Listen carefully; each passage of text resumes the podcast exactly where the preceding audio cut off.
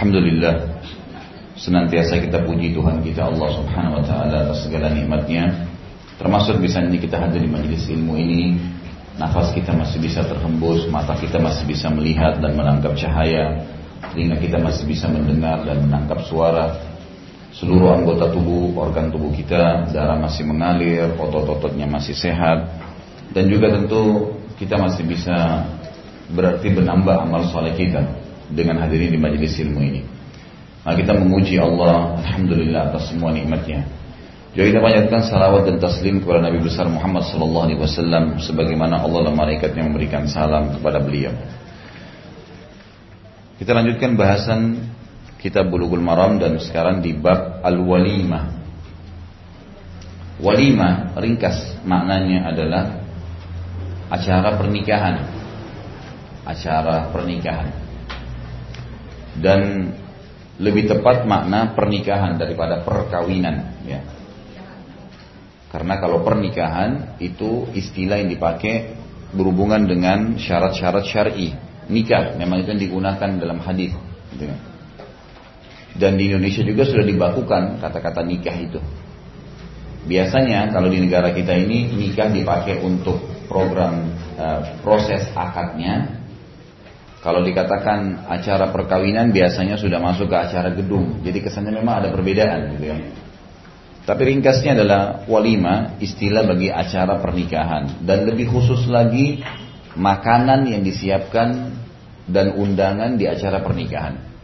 Itu makna walima. Kita akan bicara tentang masalah pernikahan Islami dan sudah pernah saya sebutkan ada lima ya, hal yang berhubungan dengan masalah pernikahan Islami. Yang pertama, tidak boleh ada kemaksiatan. Jangan mulai menjalankan rumah tangga dengan dosa. Banyak orang muslimah buka auratnya, buka jilbab, nggak apa-apalah karena cuma hari satu hari saja. Nanti besok pakai jilbab lagi. Ya satu hari juga sudah cukup untuk disiksa di neraka. Nah, jadi jangan dianggap remeh. Bukankah seseorang kalau celupkan tangannya di kotoran tetap bau, kotor, gitu kan? dan tetap harus dibersihkan? Ya seperti itulah. Maka jangan dianggap remeh, gitu kan? Jangan mulai rumah tangga ibadah dengan kesalahan. Banyak orang melakukan hal-hal yang haram. Ada orang yang sampai mencuri, padahal dia mau menikah, misalnya. Tidak dibolehkan, semua itu tidak boleh. Tidak boleh ada ikhtilat. Kemaksiatan contoh buka aurat, ikhtilat itu campur baur. Memang sudah saatnya ibu-ibu sekalian kalau kita mau belajar agama Islam secara kafah menyeluruh, emang nggak boleh kita mencampur baurkan tamu laki-laki sama tamu perempuan. Kalau mau hukum syari ya, cara yang paling efektif dibedakan jam undangannya. Misal saya berikan masukan di banyak pengajian saya dan sudah banyak yang terapin, mereka juga merasa nyaman aja. Jadi kalau acara misalnya akad nikah hari Ahad gitu kan. Umumnya karena kita libur hari Ahad di Indonesia, maka jam 9 pagi atau jam 10 sampai jam 12 sampai duhur itu untuk laki-laki. Yang hadir akad nikahnya laki-lakinya, gitu kan. Maka mereka hadir dan yang di situ yang ada adalah mempelai laki-laki, interaksi sama tamu laki-laki. Selepas sholat duhur sudah habis acara laki-laki. Memang di undangan ditulis jam itu. Lalu kemudian undangan yang untuk perempuan habis duhur sampai asar. Mempelai perempuan yang tampil, semuanya tamunya perempuan. Silahkan, gitu kan. Ini yang cara paling efektif. Kalau ada yang menganggap ini kolot, nanti akhirnya tidak bisa ketemu, nah bisa janjian di tempat lain. Karena permasalahannya, kalau sampai di tempat acara pernikahan kita atau yang kita adakan itu terjadi kemaksiatan, kita nggak bisa luput darinya. Misal datangnya perempuan yang tidak tutup aurat, kemudian mengombar bau yang wangi dan danan yang menggoda, kemudian terjadi hal-hal yang haram. Misal dia kenalan sama laki-laki, berapa banyak yang terjadi di hotel-hotel bintang 5 di acara perkawinan di malam hari lalu kemudian mereka kenalan mereka nginap di hotel itu berzina malam itu juga. Kira-kira yang punya acara punya andil nggak di dosanya? Punya andil lah pastilah. Walaupun anda tidak tahu anda penyebabnya gitu kan? Jadi coba. Ini hal mendasar kecil sederhana tapi berpengaruh. Tidak boleh ada musik yang diharamkan. Kalau musik yang dibolehkan memang bagi kaum wanita memukul gendang, gitu kan. Dijauhilah, apalagi kalau sampai mengundang penyanyi-penyanyi yang mengumbar aurat. Ini bahaya sekali ini. Bahaya sekali, gitu kan. Ini maaf eh, ibu-ibu yang lewat di belakang jangan ditutupin kameranya ya. Kesian nanti Pak Diarto harus banyak edit nanti. Jadi menunduk sedikit atau bisa lewat di belakangnya. Uh, jadi mengundang penyanyi-penyanyi yang mengumbar aurat, gitu kan? Akhirnya terjadi hal-hal yang haram, sejam ditonton oleh orang-orang. Ada yang mengundang penari-penari. Ya, bagaimana bisa ini? Tak punya andil dalam masalah dosa, nggak boleh, gitu kan? Tidak boleh saya pernah jelaskan masalah standing party. Kita biasanya karena mau hemat, akhirnya mengurangi biaya gedung dengan cara mengurangi kursi. Alasannya kalau orang-orang kita banyak nggak ngerti, mereka pikir oh ini model style yang mungkin dikembangkan di Amerika. Tapi kalau kita baca dari referensi-referensi yang ada di Amerika, sebab mereka melakukan standing party itu memang untuk penghematan. Nah, Sementara mereka tidak ada masalah dengan makan dan minum berdiri. Kalau kita kan tidak boleh makan dan minum berdiri, dilarang oleh Nabi Shallallahu Alaihi Wasallam. Kadang-kadang kita dapat sudah orang tua, nenek-nenek, kakek-kakek, mau cari tempat duduk nggak ada karena kursi disiapin hanya untuk keluarga saja. Yang lainnya semua pada berdiri, gitu kan. Maka ini termasuk hal mendasar yang juga harusnya kita tahu, ya, harusnya kita tahu. Berhubungan juga dengan masalah ini, kalau uh, Bapak Ibu lagi mau ingin memberikan souvenir kepada tamu-tamu, cobalah pikir souvenir yang bermanfaat ya. Jangan juga ada bau kemaksiatannya. Saya tidak tahu eh, ada orang yang membayar souvenir begitu mahal, tapi dia tidak berpikir untuk memberikan souvenir Al-Quran untuk orang Islam misalnya. Eh, atau misalnya kita memberikan hadiah kepada mempelai. Saya waktu menikah di Surabaya ada yang memberikan saya sejadah masih kena kerabat ya mungkin dia seperti nenek saya sebenarnya sudahnya cukup bagus masya Allah sampai bertahun-tahun sejarah itu saya pakai dan saya sempat setiap kali saya mau pakai sejarah itu saya ingat orang yang memberi dan saya bilang subhanallah dia orang ini orang yang paling tepat memberikan saya hadiah nih karena bertahun-tahun souvenir yang dia kasih hadiah yang dia kasih ini itu bermanfaat dan dia dapat pahalanya kenapa kita nggak jadikan amal jariah begitu misalnya gitu kan banyak orang cuma sekedar cermin atau foto dia. Nah, ini sesuatu tidak tidak efektif. Kenapa nggak berpikir kasih buku doa misalnya? Ada contoh buku doa dan zikir yang pernah saya bawa yang dicetak ulang dengan 10 ribu rupiah. Itu bisa e, ditambah kalimat kalau ini memang acara resepsi dan seterusnya itu bisa saja. Tapi itu kan contoh ya. Ini cuman saya tidak tidak tidak tidak menekankan, tidak mengharuskan, tapi contoh saja bagaimana setiap perilaku kita kita hubungkan dengan masalah amal jariah pahala. Itu yang pertama. Jadi tidak boleh ada kemaksiatan di masalah akad nikah, di acara walima. Kemudian yang kedua harus ada walinya wanita.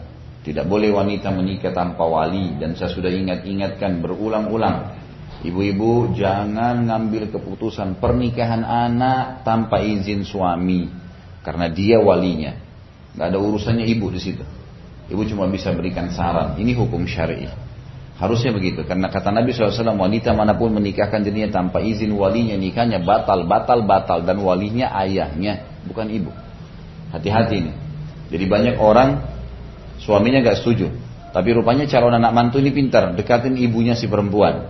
Kemudian dia pun akhirnya ngotot diadakanlah acara. Berapa banyak terjadi pernikahan, tapi mereka tidak sadar pernikahan itu batal. Ayahnya nggak setuju, gimana? Hukum Allah sudah begitu. Kita mau cari alasan apa pun nggak bisa. Allah Tuhan kita sudah menentukan itu. Jadi kita harus paham gitu ya. Jadi jangan sampai ini terjadi. Kewalihan ayah hanya teralihkan kalau dia melanggar syari. Orang yang datang minta baik-baik, muslim, sudah berakhlak yang baik, beragama baik, tapi ditolak lalu dia pilih calon mempelai anaknya pemabuk, nah, penjahat, itu lain. Hanya karena kaya misalnya, itu tidak boleh. Itu boleh ditarik kewalihannya, pindah kepada wali yang lain. Baik itu saudaranya, atau mungkin di KUA ada wali hakim dari pemerintah. Misal contoh. Yang ketiga, harus ada mahar. Mahar sesuatu yang diletakkan di depan mempelai laki-laki dan wali perempuan pada saat diucapkan kalimat akad dan sudah kita jelaskan pada pertemuan yang lalu mahar yang paling baik, paling banyak berkahnya yang paling sederhana. Yang keempat harus ada dua saksi yang terpercaya dari kaum muslimin dan laki-laki saksinya. Boleh dari pihak keluarga laki-laki satu, keluarga perempuan satu, atau dari mana saja yang penting dia muslim terpercaya. Yang kelima diiklankan. Iklankan ini masuk di dalamnya menyiapkan makanan semampunya, menginformasikan ke orang. Kalau kita sekarang undangan, maka itu termasuk hal yang diperintahkan. Hal-hal yang diperintahkan. Bagi yang mengiklankan diwajibkan semampu dia Sebagaimana nanti kita pelajari hadis pertama di bab ini, Nabi Shallallahu Alaihi Wasallam menyuruh Abdurrahman bin Auf pada saat menikah dengan seorang wanita Ansar untuk mengiklankan walaupun dengan seekor kambing saja. Sebagian ulama mengatakan kalau dia cuma mampu membeli kue untuk memberitahukan orang tetangga sekitarnya kerabatnya kalau dia menikah itu sudah cukup. Yang penting ada iklannya dan dianjurkan untuk menyiapkan makanan. Ini bagi orang yang punya hajat. Bagi orang yang diundang wajib datang. Kewajiban datang. Bagaimana kalau ada dosa di sana? Kita datang wajibnya saja. Datang pada saat akad, kemudian kita pulang. Sunnah juga memakan sebagian daripada makanan yang dihidangkan. Itu sunnahnya. Ya walaupun sedikit. Bahkan sebagian ulama mengatakan bagi yang puasa punya khiar. Khusus undangan ini dia boleh buka puasa atau dia boleh melanjutkan kalau dia puasa sunnah. Kalau puasa wajib nggak boleh ya. Karena puasa wajib itu tidak boleh dibatalkan kecuali memang ada udur syar'i. Udur syar'i misal dia puasa di hari raya, hari yang diharamkan atau hari tasyrik itu udur syar'i dia nggak boleh puasa. Tapi selain itu nggak boleh. Yang boleh dibatalkan cuma puasa sunnah. Ini kurang lebih e, lima poin yang merupakan kerangka fikir, kerangka dasar daripada walima atau acara pernikahan Islami. Saya bacakan hadis pertama di bab ini, bab walima nomor 1068. An Anasin an Anas bin Malik radhiyallahu anhu anna Nabiy sallallahu alaihi wasallam ra'a ala Abdurrahman bin Auf athara safrah فقال ما هذا قال يا رسول الله إني تزوجت امرأة على وزن نواة من ذهب Qala fatabarakallahu laka aulim walau bishad. Muttafaqun alaih wallafdu lil muslim. Di muslim. Abdurrahman ibn Auf adalah seorang sahabat Nabi yang mulia. Sebelum saya baca terjemahannya, Beliau termasuk eh, saudagar yang sangat kaya raya di Mekah. Tapi pada saat beliau masuk Islam dan hijrah ke Madinah, beliau hijrah dengan baju di badan saja. Beliau tinggalkan semuanya di Mekah. Nah memang ditahan oleh orang-orang kafir Quraisy. Waktu tiba di Madinah, Nabi Shallallahu Alaihi Wasallam menghargai pengorbanan Abdurrahman, maka dipersaudarakanlah dengan Saad Ibn Mu'ad radhiyallahu anhu majma'in dipersaudarakanlah. Lalu saat menawarkan kepada Abdurrahman dua hal. Yang pertama kata saat saya ingin membuktikan cinta saya kepada kamu karena Allah saya memiliki dua orang istri yang bisa kamu lihat salah satunya mana yang kamu suka di antara mereka saya akan ceraikan ini kisah Abdurrahman sama Sa'ad jangan dibayangkan jangan dikhayalkan karena mukanya sudah mulai berubah, terutama tamu yang baru datang. Begitu dengar istri dua mau diceraikan sudah mulai. Jangan dibayangkan. Ini kisah, kita ambil ilmunya. Ya, terjadi. Maka saat mengatakan saya punya dua orang istri, maka kamu cerai, saya cerai, kamu lihat salah satunya mana kamu cocok, kamu saya ceraikan, lalu kamu nikahi. Setelah masa iddah. Yang kedua saya punya setengah perkebunan kurma di Madinah milik saya. Maka saya ingin bagi dua, setengahnya. Ini jumlahnya miliaran ya. Luar biasa kalau dirupiahkan sekarang miliaran, setengah kota Madinah. Di Saudi itu orang dianggap kaya kalau dia punya kebun kurma. Kalau hanya sekedar mobil mewah, rumah besar itu masih standar, banyak orang yang punya. Tapi kalau punya kebun kurma ini luar biasa. Karena kurma panen itu banyak sekali. Hasilnya, buahnya tidak mudah rusak, harganya selalu standar, banyak yang konsumsi, luar biasa lah gitu. Maka yang terjadi Abdurrahman punya kemuliaan jiwa. Ya. Ini kemuliaan jiwa ini disilakan dalam agama kita ada namanya warak, menjaga hubungan dengan Allah Subhanahu Wa Taala. Dia bukan mengatakan baiklah, mana istri kamu saya lihat enggak. Dia nggak bilang baiklah bagi dua. Ini tiba-tiba jadi miliarder dari orang miskin cuma baju di badan. Tapi seorang mukmin punya kemuliaan jiwa. Dia mengatakan semoga Allah, Abdurrahman berkata kepada saat semoga Allah berkahi kehidupanmu, memberkahi istrimu, keluargamu, dan memberkahi hartamu. Artinya saya nggak butuh itu, cuma ini bahasa santunnya. Tunjukkanlah untuk saya di mana pasar. Maka Abdurrahman waktu itu ada riwayat yang menjelaskan beliau punya tiga dirham di kantong yang beliau pakai mulai berdagang di pasar Madinah. Ada riwayat yang lain yang lebih kuat sebenarnya menyatakan Abdurrahman ditunjukkan pasar oleh saat dia pun mencari kios terbesar yang menjual cangkul waktu itu karena mayoritas petani ya di Madinah. Maka dia mendatangi seorang muslim lalu dia berkata, "Saya muhajir, know, hijrah dari Mekah dan saya butuh usaha. Bisa nggak saya ngambil beberapa cangkul di sini, kemudian jatuh tempo, besok saya ambil. Dari sini juga keluar dalam buku fikih atau masalah fikih kita bolehnya transaksi jatuh tempo, bayar seminggu, bayar tiga hari, gitu kan. Maka yang punya kios pun mengatakan baiklah diambillah beberapa cangkul dijual oleh Abdurrahman laku besok dibayar terus begitu selama sebulan Abdurrahman sudah punya kios Bahkan Abdurrahman radhiyallahu anhu tercatat dalam sejarah Islam orang yang pertama membentuk pasar seperti kita membentuk mall ya. Jadi beliau melihat ada pasar, ada tanah yang kosong, kurang efektif di Madinah. Beliau lalu memeratakan tanah eh, padang pasir itu, kemudian beliau membuat kios-kios, gitu kan? Dan memper, memper, memper, mempersilahkan siapa pun muslimin yang mau buka usaha silakan pakai gratis, nggak bayar. Lalu datanglah orang-orang Madinah, pengusaha-pengusaha banyak yang masuk ke pasar itu. Lalu berjalan waktu, ternyata orang sudah mulai berkumpul. Orang-orang yang di pasar pun muslim-muslim yang mulia, mereka tahu jasanya Abdurrahman.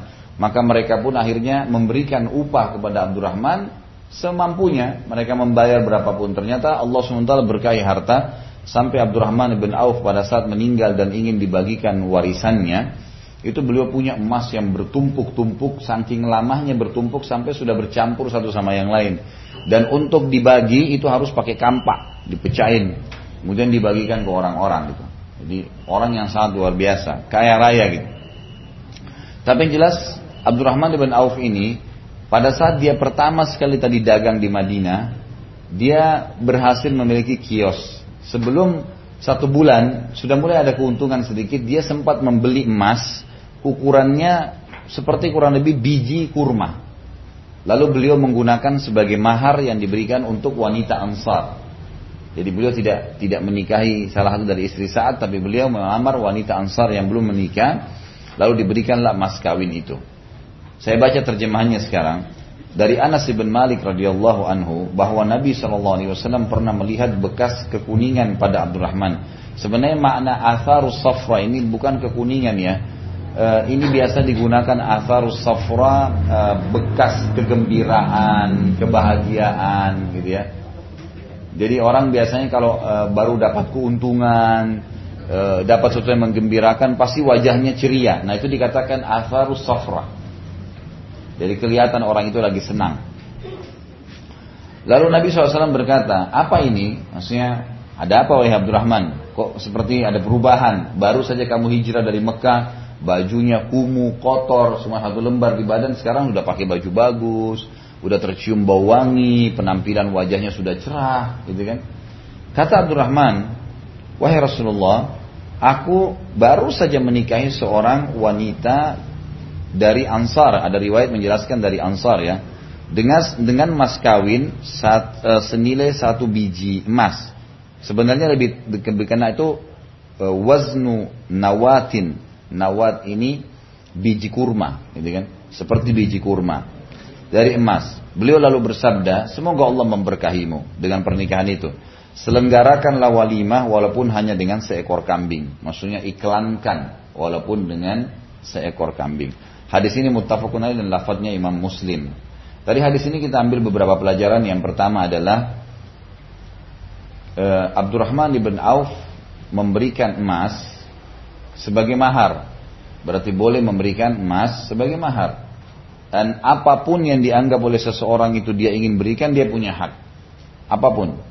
Dan nanti akan kita lihat sebenarnya banyak sekali ya. Ada eh, mahar itu mas kawin yang seperti kita jelaskan yang lalu ada sampai ayat Al-Quran ada sampai cuma tali sendal dan seterusnya tergantung keadaan ada juga yang memberikan banyak seperti Nabi SAW waktu menikahi Khadijah beliau memberikan maharnya 20 ekor unta gitu kan nah satu ekor unta ini kalau kita hitung yang murah 10 ribu real saja itu kali 20 sudah 400 ribu real itu, itu sudah mendekati lebih dari satu miliar rupiah di zaman itu ya.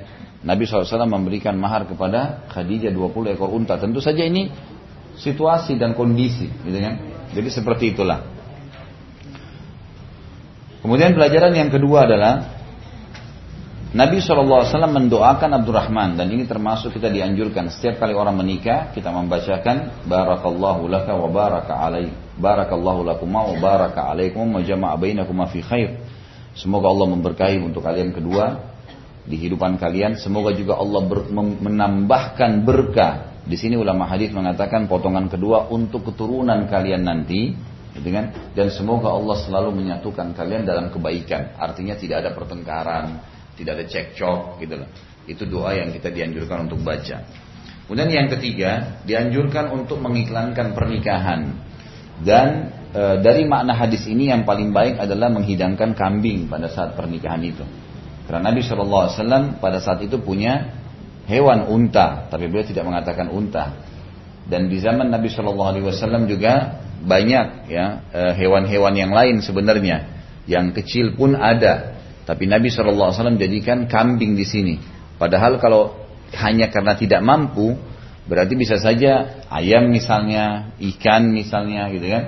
Tapi Nabi SAW menitik beratkan kambing memang karena itu disunnahkan, disunnahkan. Jadi memang dianjurkan ada masakan kambing pada acara pernikahan, itu yang dimaksud.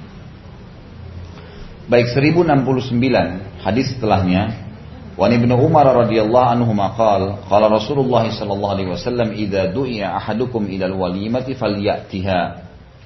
Muttafaqun alaihi wa li muslim idza da'a ahadukum akhahu falyujib ursan kana ursan ursan kana au nahwa.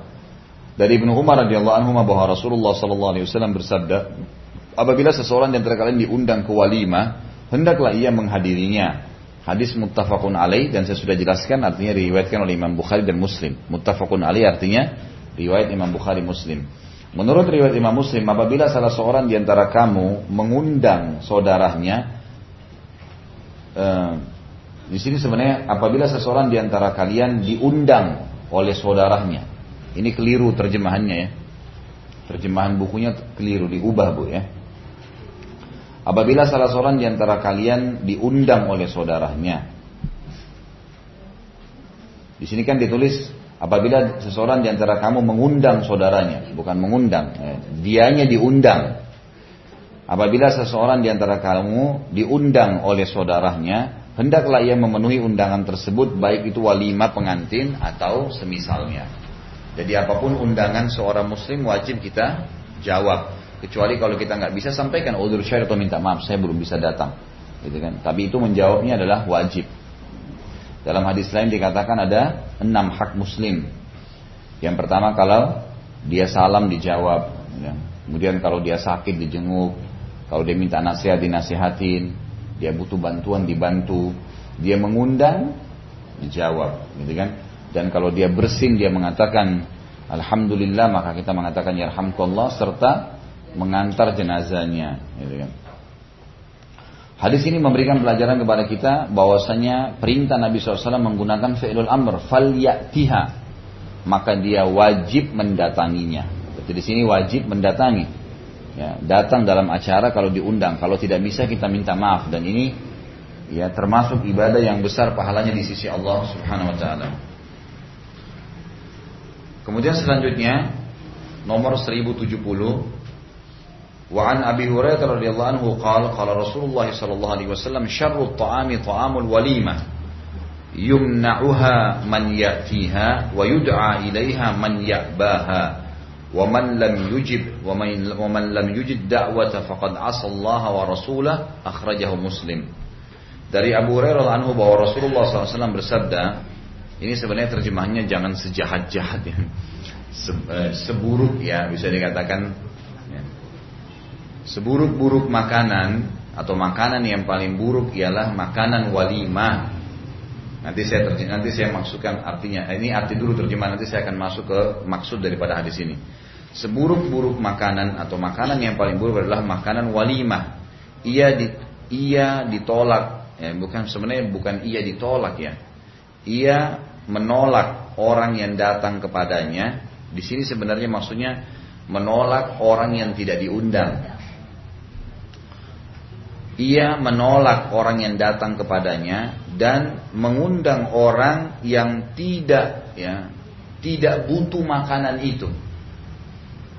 Jadi maksud di sini wa yud'a ilaiha man ya'baha dan makanan walima mengundang orang yang tidak butuh makanan itu. Jadi banyak orang yang datang ke walima, dia nggak butuh makanan itu sebenarnya. Mungkin makanannya karena lebih sederhana, tapi karena dia jalankan sunnah Nabi wajib datang, dia punya makanan lebih enak di rumah, maka dia tidak butuh makanan itu. Lalu dikatakan, maka barang siapa yang tidak memenuhi undangan tersebut, ia telah durhaka kepada Allah dan Rasulnya, riwayat Imam Muslim. Ini banyak terjemahannya agak rancu, tapi kita sudah perbaikin tadi. Yang dimaksud oleh hadis ini, pelajarannya adalah yang pertama, makanan walima itu akan menjadi buruk hukumnya, gitu kan? Dianggap buruk di dalam syariat kita kalau tidak dibuka untuk umum. Maksudnya begini, ibu lagi buat acara, kemudian ada fakir miskin lewat di depan, undang, panggil masuk. Ada orang yang tidak punya undangan datang, ya silahkan makan. Kalau tidak, dia akan menjadi makanan yang buruk. Karena nanti sifatnya hanya diberikan kepada orang yang diundang saja. Sementara dianjurkan dalam agama kita memberi makan kepada semua orang, tidak terkecuali. Kalau habis ya sudah, yang penting kita sudah memberikan makan kepada orang. Jadi tidak boleh kita mengkhususkan saja. Mengundang orang boleh, khusus kita tidak undang semua orang. Tapi kalau ada orang lewat mau mampir makan, silahkan. Tidak ada larangan untuk itu. Semestinya begitu.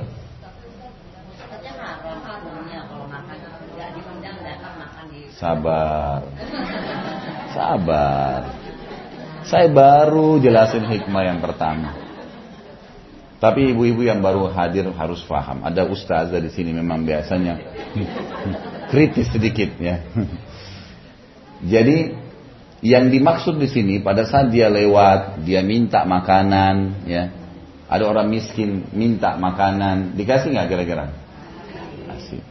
Ada orang mau mampir, mau makan, lapar, dibiarkan makan. Ini yang dimaksud ya.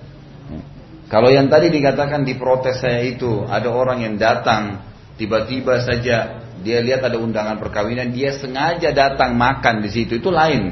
Kita tidak bicara orang yang sengaja datang makan, kita sedang bicara orang yang buat acara. Kalau ada dia lagi buat acara, ada orang yang butuh makanan, jangan ditah, jangan dibilang ini khusus untuk orang yang diundang saja. Nabi SAW mengingatkan memang begitu, itu hukum syar'i kita, gitu kan? Jadi kalau memang ada orang di situ masuk dan saya sering sampaikan kalau dalam hadis ini kalau ibu-ibu lagi buat acara, bapak-bapak lagi punya acara perkawinan, orang-orang yang uh, di catering misalnya kita pakai catering ada pegawai-pegawainya, diberikan makan juga. Jangan karena dia kita bayar, oh ini saya sudah bayar, pokoknya nanti jatahnya dia sama orang lain. Nah, silakan mas makan. Eh, mungkin kalau dia selesai, udah selesai ada makanan, silahkan dimakan. Gitu kan. Ada orang luar biasa karena dia bayar sampai nggak boleh orang lain makan. Bungkus semuanya pulang, tumpuk di lemari di kulkas akhirnya sampai busuk. Kenapa nggak dikasih ke orang lain? Kan pahala. Dalam sebuah riwayat Imam Muslim dikatakan, seorang sahabat berkata, "Ya Rasulullah, ayu Islamin khair." Wahai Rasulnya Allah, makanan eh, perbuatan apa dalam Islam yang paling besar pahalanya setelah yang wajib? Maka kata Nabi SAW, tut'imut ta'am, memberikan makan orang lain. Kaya atau miskin, susah atau tidak. Pokoknya berikan makan ke orang gitu kan. Waktu salimu ala man ta'rif wa man ta'rif dan kau memberikan salam kepada orang yang kau kenal dan kau tidak kenal. Jadi memang ada anjuran untuk itu ya. Nabi SAW dari hadis ini melarang kita mengkhususkan makanan walimah hanya kepada orang yang diundang sementara ada orang yang lewat dan minta makanan. Ini yang dimaksud ya. Itu pelajaran yang pertama.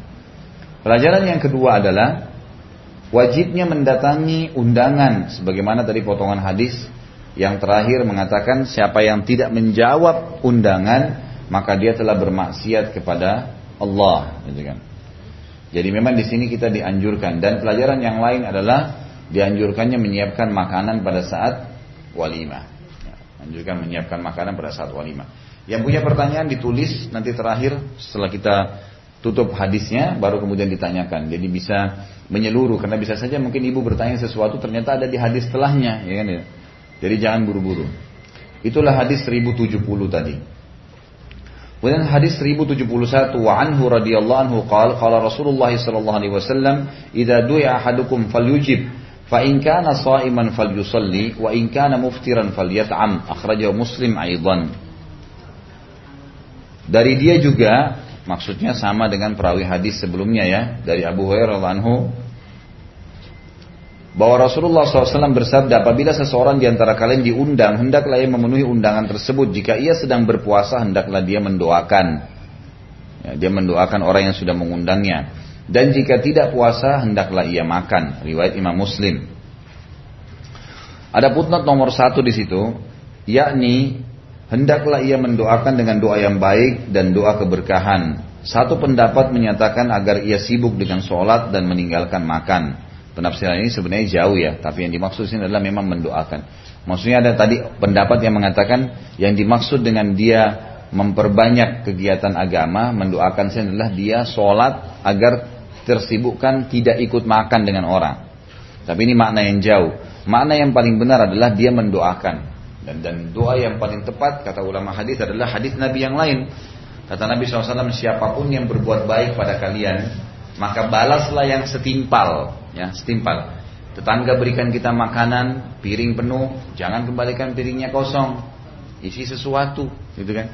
Berikan sesuatu balas dengan yang setimpal. Kita diberikan hadiah baju jangan cuma tahu selalu mau menerima hadiah. Berikan juga kepada orang lain. Terus begitu e, jadi kita memberikan sebel kalau kalian tidak dapatkan maka ucapkanlah jazakallahu khairan bagi laki-laki jazakillahu khairan bagi perempuan artinya Semoga Allah balas anda dengan kebaikan. Ini doa yang paling tepat. Kata Nabi SAW dalam hadis lain, kalau seandainya pengucap dan yang menerima ucapan jazakallahu khairan itu, yang artinya semoga Allah balas anda dengan kebaikan, tahu apa yang Allah siapkan untuk mereka, maka mereka tidak akan berhenti saling mengucapkan. Semoga Allah balas anda dengan kebaikan dan itu sudah cukup Allah SWT akan membalas kebaikan orang tersebut. Jadi dari hadis ini kita ambil pelajaran yang pertama adalah wajib menjawab undangan sama tadi. Kemudian pelajaran yang lain yang kedua, hendaklah kalau seseorang itu berpuasa tetap datang ke undangan. Perhatikan di sini dia tetap datang karena wajib untuk datang. Dan kalau dia berpuasa wajib, dia tidak usah membatalkan puasanya dan dia mendoakan, berterima kasih. Sudah saya sampaikan tadi dengan jazakallah atau jazakillahu khair. Kemudian yang ketiga pelajarannya adalah kalau dia tidak berpuasa, dianjurkan makan. Makanya di sini ulama mengatakan adatnya orang yang mengadakan acara walimah memang memilih makanan-makanan yang enak yang membuat tamu mau makan, gitu kan? Tamu mau makan, maka itu sangat baik. Sama halnya ulama mengatakan beda pahalanya antara orang yang memberikan pakaian, makanan, minuman yang belum dikasih saja ke orang itu dia sudah semangat untuk menikmatinya itu sudah punya pahala tersendiri. Jadi jangan memberikan makanan oh karena buka puasain orang nggak apa-apa deh kurmanya kering nggak apa-apa misalnya atau kurmanya tua atau ya air nggak apa-apa lah tidak dingin misalnya beda pahalanya dengan kita sengaja dinginkan misalnya gitu. Itu beda ada nilai-nilai plusnya makin mengundang orang untuk melakukan menikmatinya maka makin besar pahalanya kemudian riwayat yang lain nomor 1072 Walahu min hadis Jabirin nahwu wa qala fa in syaa ta'ima wa in syaa tarak. Muslim juga meriwayatkan hadis serupa dari hadis Jabir, beliau bersabda, Nabi SAW bersabda, ia boleh makan atau tidak. Kalau orang yang e, puasa sunnah di sini, dia boleh batalin, dia bisa tidak. Juga orang yang datang undangan, kalau dia sudah kenyang, dia dianjurkan untuk mengambil sebagian saja dari makanan itu, mungkin mengincipi sedikit kuenya, mungkin mengambil minumannya, walaupun kita dalam kondisi kenyang. Kadang-kadang Allah dalam sehari ada dua tiga undangan misalnya. Kita datangin semuanya karena kita anggap adalah ibadah dan kebaikan. Kebetulan lagi kosong. Lalu kita pergi, di sini makan, di sana makan, undangan banyak. Dan memang sunnahnya memakan makanan. Maka usahakan untuk tidak meninggalkan makanan sama sekali. Ya, tetap mengambil walaupun sedikit dari makanan itu. Hadis yang tadi disebutkan terakhir ini kalau dia mau dia boleh makan, kalau tidak maka dia tinggalkan. Kata ulama hadis adalah makanan beratnya. Tapi sunnahnya tetap dia memakan sebagian apa saja di situ bisa diambil gitu ya. Jadi ini tidak perlu diajarin kalau ibu-ibu, masya Allah ya. Pasti makan terus gitu. Baik 1073. Wan Ibnu Mas'udin radhiyallahu anhu qala qala Rasulullah SAW ta'amul walimati awwala yaumin haqq wa ta'amu yaumil tsani sunnah wa ta'amu yaumil tsalits sum'ah wa man sam'a sam'a Allahu bih rawahu Tirmidzi wastagrabah wa rijaluhu rijalun sahih dari Ibnu Mas'udin radhiyallahu anhu bahwa Rasulullah SAW bersabda, makanan walima pada hari pertama adalah layak. Itu yang paling besar pahalanya. Di hari akad nikah disiapkan makan, maka itu yang paling baik. Gitu ya.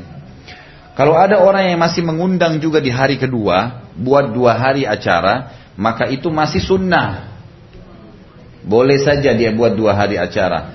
Tapi siapa yang membuat sampai hari ketiga, maka pasti dia sudah sum'ah. Ingin mendapatkan pujian dan nama-nama baik. Ini dilarang udah, sudah hari ketiga. Udah nggak boleh. Barang siapa ingin mencari pujian dengan dan nama baik, Allah akan menjelekkan namanya. Jadi siapa yang sum'ah, sengaja hanya untuk dipuji-puji oh ini orang ini kaya nih orang ini hebat ya banyak makanannya banyak tamunya nah, seterusnya itu tidak dibolehkan lebih dari tiga hari nggak boleh dua hari masih boleh tapi dua hari ini sesuai dengan syariah ya Ya jangan maksudnya gini, jangan dua hari kayak di Indonesia ada tradisi kalau bakar ada sampai lima hari. Hari pertama harus mandi air kembang lah, hari kedua inilah keluarganya semua datang kasih pacar lah, ah, macam-macam. Ini semua khurafat, nggak boleh ada. Udah. Ya, sampai ada salah satu kerabat saya begitu dulu dikeluhkan sampai disampaikan kepada saya ini gimana hukumnya nih? Ini anak perempuan ini sampai dimandiin, semua keluarganya harus mandiin dan harus di teras terbuka, masuk angin. Mau menikah masuk angin gara-gara itu, nggak ada perintah, nggak ada ada, nggak ada perintah gitu. Jadi sudahlah jangan aneh-aneh. Gitu. Ini tradisi membumbu-bumbui harus dihilangin nih. Kita kan ahlinya di Indonesia. Nih. Jadi nggak usah dibumbu-bumbuhin. Jalan sesuai dengan syariat. Maksudnya di sini adalah mengundang orang normal, mengundang orang acara perkawinan. Eh, jadi misal ada orang memisahkan antara akad nikah dengan gedung misalnya, itu masih dibolehkan. Hari Sabtu misalnya akad nikah atau hari Jumat, hari Sabtunya atau hari Ahadnya acara gedung misalnya. Mengundang orang dua kali untuk makan itu tidak ada masalah, dibolehkan. Tapi tidak boleh lebih dari ya dua hari, yang tidak. Sebagian ulama menanggapi tentang kalau ada orang yang membuat dua acara dengan jarak yang jauh. Maka misal contoh, keluarga di pernikahan di tempat keluarga perempuan di Surabaya misalnya.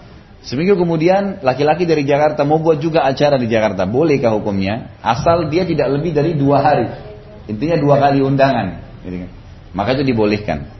Jadi nggak boleh misal di Surabaya sudah dua hari buat lagi Jakarta dua hari. Ini sudah melanggar sunnah. Ya? Enggak, kan intinya dua hari. Dua hari. Jadi kalau satu hari itu misalnya akad nikah dengan gedung, itu dihitung satu hari. Kita berbicara jumlah hari. Ya, jadi jumlah harinya. Kalau jumlah hari dibolehkan, intinya hadis ini menjelaskan boleh dua hari ngundang orang. Hari pertama paling layak, hari kedua masuk dalam sunnah kata Nabi. Harinya disebutkan ya. Masalah dia akad nikah dengan gedung, kemudian besok dia masih undang lagi, itu nggak ada masalah. Biasanya yang saya temukan ada juga keluarga-keluarga, dia akad nikah, kemudian gedungnya langsung pada saat itu atau malamnya, besok itu diundang untuk khusus keluarganya saja lagi, yang dari luar-luar kota. Intinya kalau dalam dua hari masih boleh, intinya masih boleh. Intinya.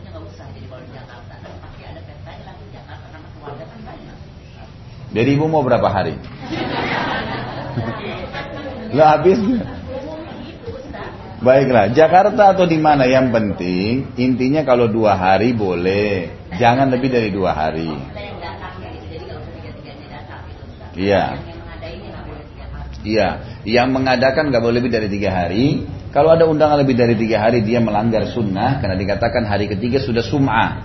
Itu berarti sudah mau pamer kata Nabi, berbahaya. Baik. Kalau kita yang diundang jangan datang yang hari ketiganya. Kita datang yang hari pertama, hari kedua masih boleh. Baik. Hadis ini memberikan pelajaran kepada kita bahwasanya wajib hukumnya mengiklankan pernikahan dan menyiapkan makanan untuk orang yang datang. Itu pertama. Yang kedua bolehnya mengundang orang sampai satu dan dua hari. Yang paling afdol satu hari. Tapi kalau ada orang mau lebih, mungkin karena tamunya banyak hari kedua, gitu kan? Sudah saya rincikan tadi seperti apa. Tidak boleh lebih dari ini. Yang hari ketiga sudah pelanggaran sunnah. Ya. Sudah pelanggaran sunnah. Jadi ini tidak boleh. Sebagian ulama menambahkan manfaat yang ketiga adalah kalau ada orang mengadakan walima, dia harus niat supaya berpahala. Ini karena perintah Nabi Shallallahu Alaihi Wasallam, sehingga berpahala ya. Jadi pahala mengundang orang, pahala memberikan makan, itu ada pahala semua itu. Pahala mengadakan acara pernikahan sendiri walima itu ada pahala semua. Dan dia tidak boleh disisipin niat di situ, oh supaya saya ria, supaya saya dianggap orang yang hebat, supaya saya dipuji. Ini nggak boleh. Jadi larangan untuk dipuji di sini atau memamer itu bukan hanya karena hari ketiga, hari pertama pun tidak boleh, gitu kan? Hari pertama pun tidak boleh kalau niatnya pamer-pamer. Jadi ibu-ibu hati-hati jangan sampai misal sepupunya keluarganya buat acara gedung. Pernah ada di situ kerabat saya sendiri. Saya dengar informasi, semoga Allah kasih hidayah. Sepupunya menikah, dan sepupu, jadi ayah sama ayah ini sepupu, gitu kan sama ibu. Kemudian anaknya sepupunya menikah, terkenal ini dua-duanya kaya raya, masya Allah. Yang satu ini buat acara gedung yang paling mewah di Jakarta, lalu kemudian uh, jalan dari mobil saja turun mobil ke pintu masuk pintu gedung itu mungkin 10 meter atau kurang dari itu. 10 meter mungkin ya. Itu ditaruh e, bunga melati itu saja sudah nilainya sudah 40 juta. Bunganya saja.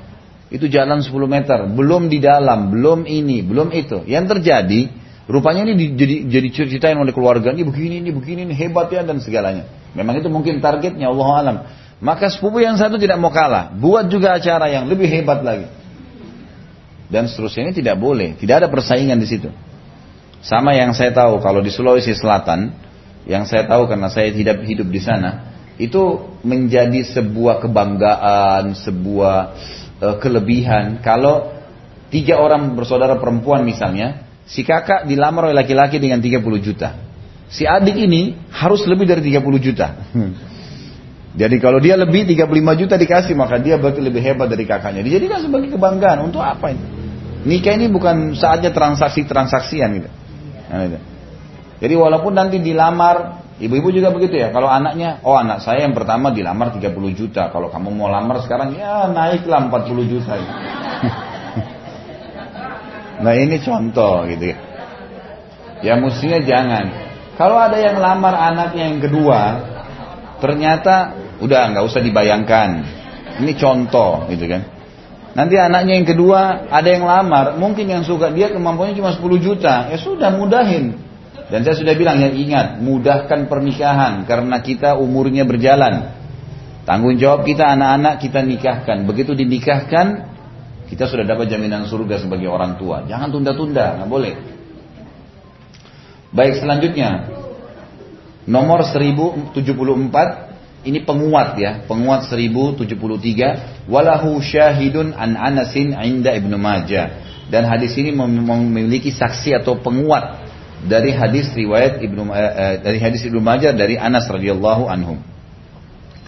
1075 wa an Safiyah binti Syaibah radhiyallahu anha qalat Aulama Nabi sallallahu alaihi wasallam ala ba'di nisaihi bimuddaini min sya'ir akhrajahu Bukhari Sofia binti Syaibah radhiyallahu anha sahabat Nabi yang Sofia ini biasa mengurus pernikahan-pernikahan eh, sahabat, sahabiat. Kalau kita sekarang mungkin dia menyewakan kuadenya, dia menyiapkan cateringnya, kan itu.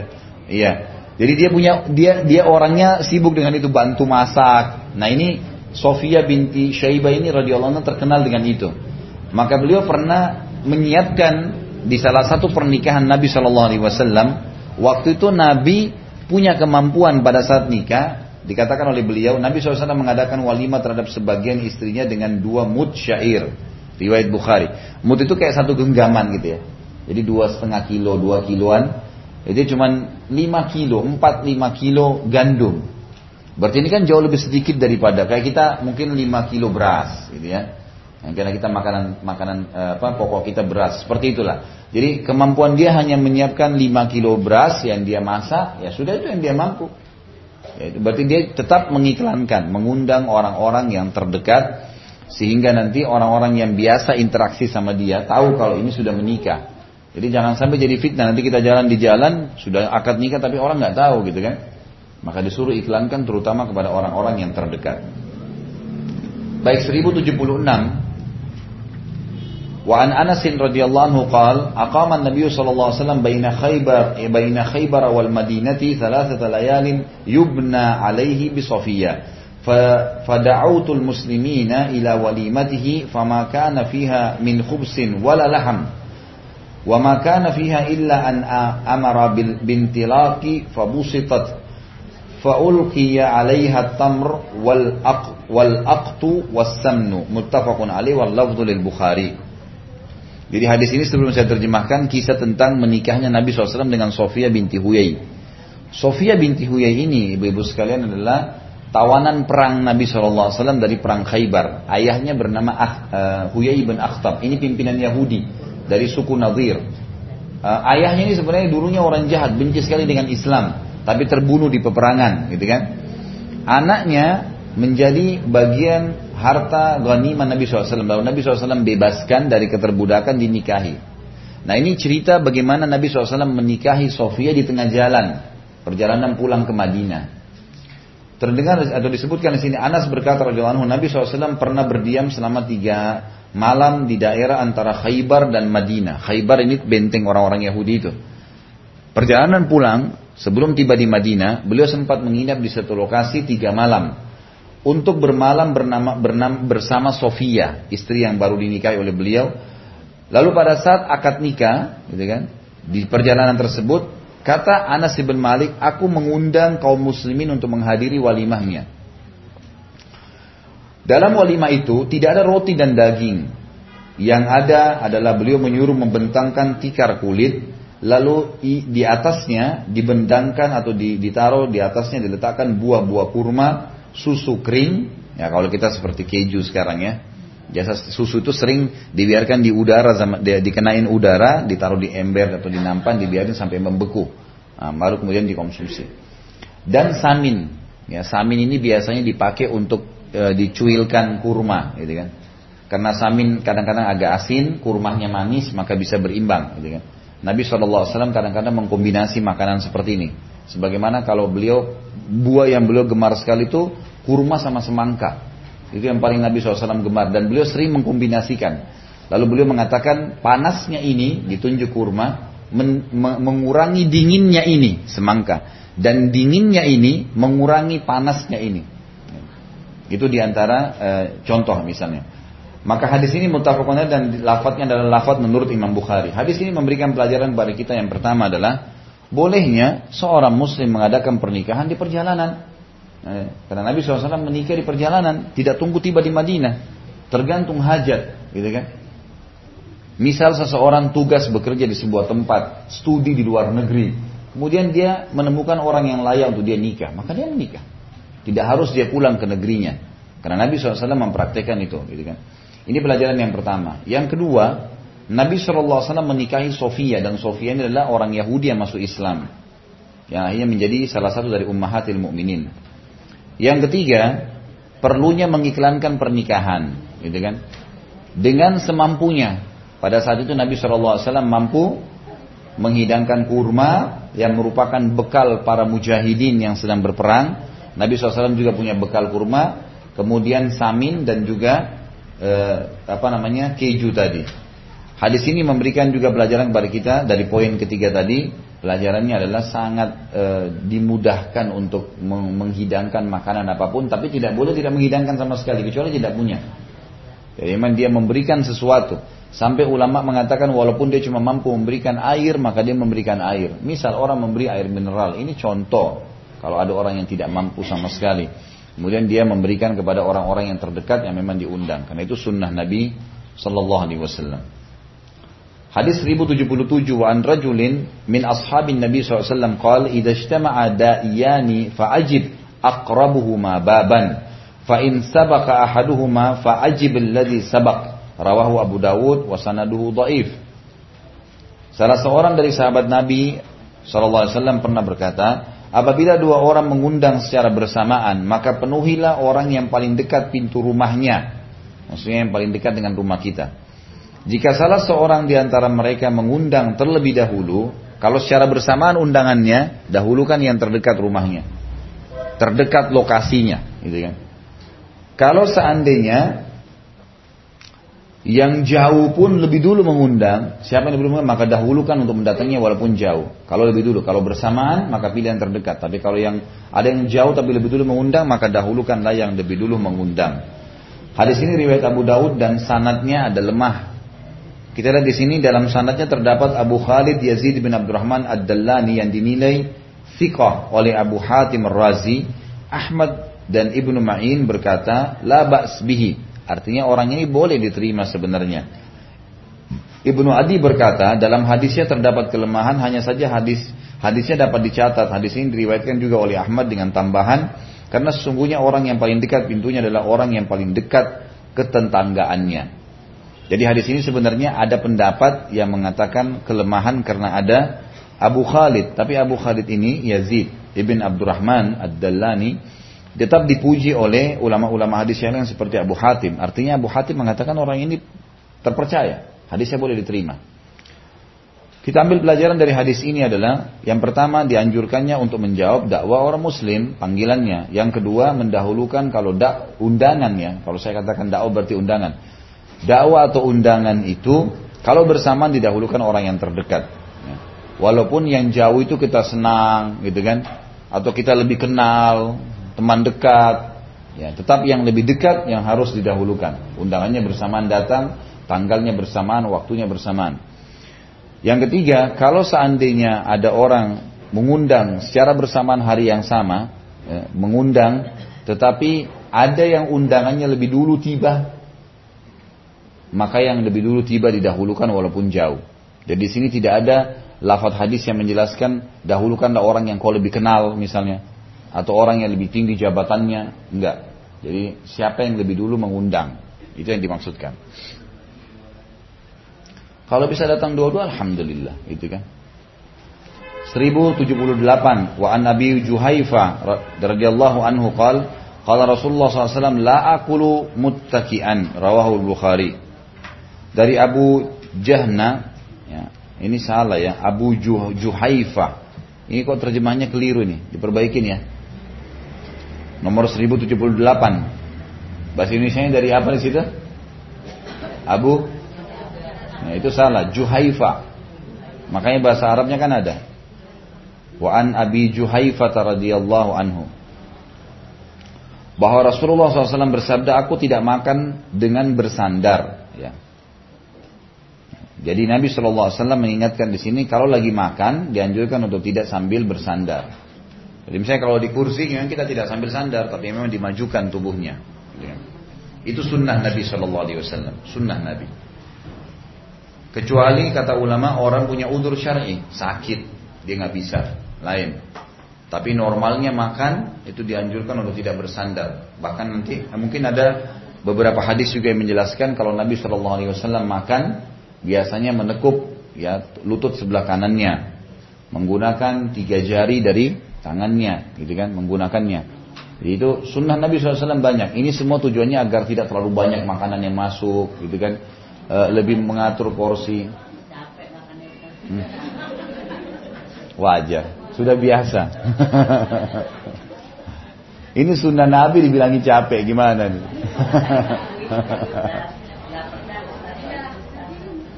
Sekarang kalau ibu pakai sendok pakai tiga jari bukan? Tiga jari. Kalau pakai sendok kan? Eh, pakai tangan kan? Kan pakai tangan. Sendoknya diangkat pakai tangan kan? Jadi sama dengan tiga jari. Makanya saya baru mau jelaskan tadi, tapi ibu sudah terlanjur protes dulu. Sebagian ulama mengatakan menggunakan tangan itu lebih afdol.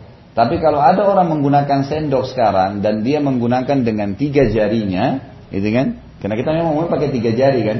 Makanya termasuk kalau dia niatkan sunnah Nabi maka dapat pahala insya Allah. Gitu kan? Yang jelas Nabi Wasallam di sini kata ulama nahi ada larangan tapi yang makruh bukan haram ya, bukan haram. Lebih afdol seseorang itu kalau makan tidak sambil bersandar. Itu dianjurkan. Sebagaimana juga ada hadis yang melarang tidak boleh makan dan minum sambil berdiri, gitu kan? Bersandar pun sama.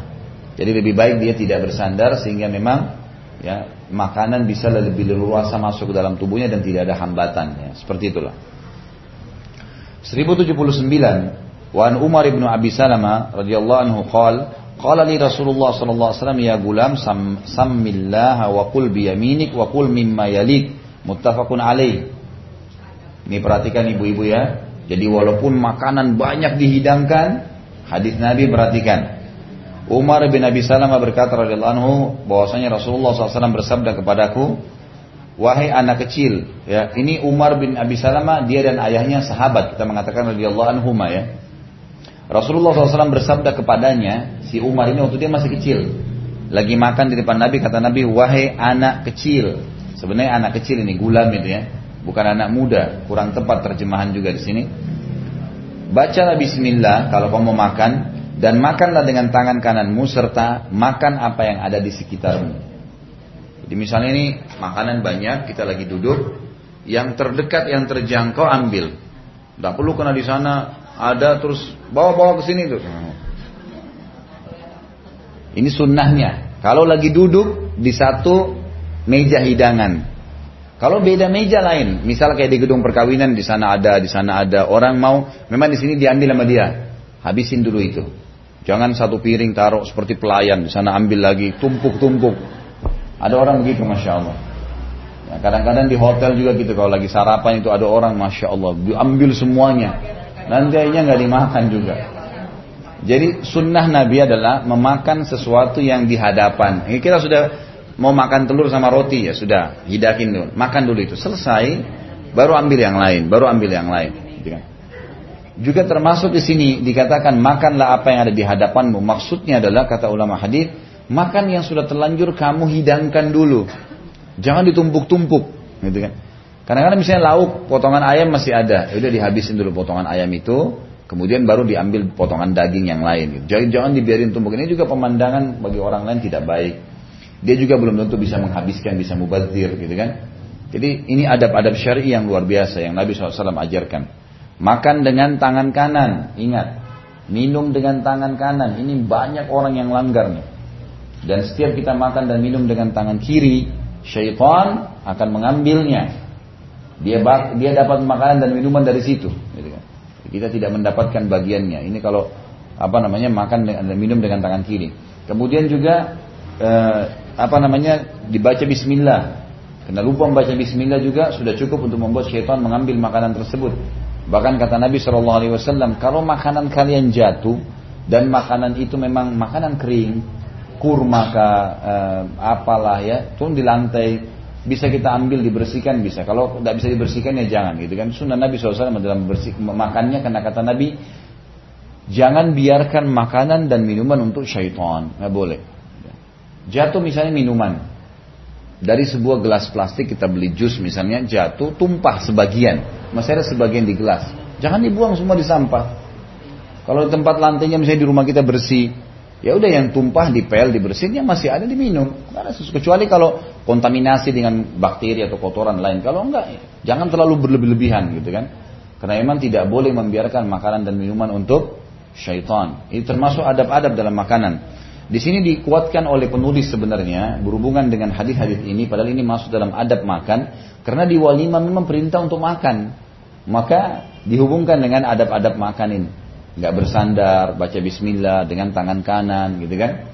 Termasuk disunahkan kalau minum tidak boleh menghembuskan nafas di minuman tersebut, di makanan itu juga.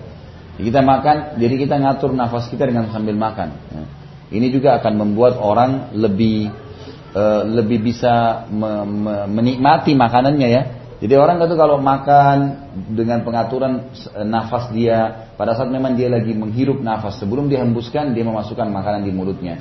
Jadi dia sudah melepas, baru dia melepaskan juga nafasnya. Itu membuat dia lebih bisa menikmati rasa makanan itu. Karena orang kalau tergopo-gopo makan hanya kena target habis, dia nggak nikmatin apa-apa. Gitu ya.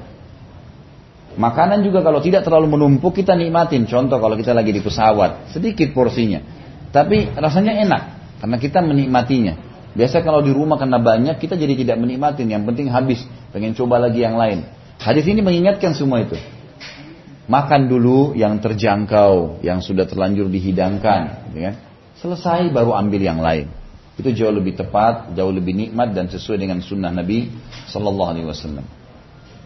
1080 wa Ibnu Abbas radhiyallahu anhu anna Nabi sallallahu alaihi wasallam utiya bi qas'atin min tharid.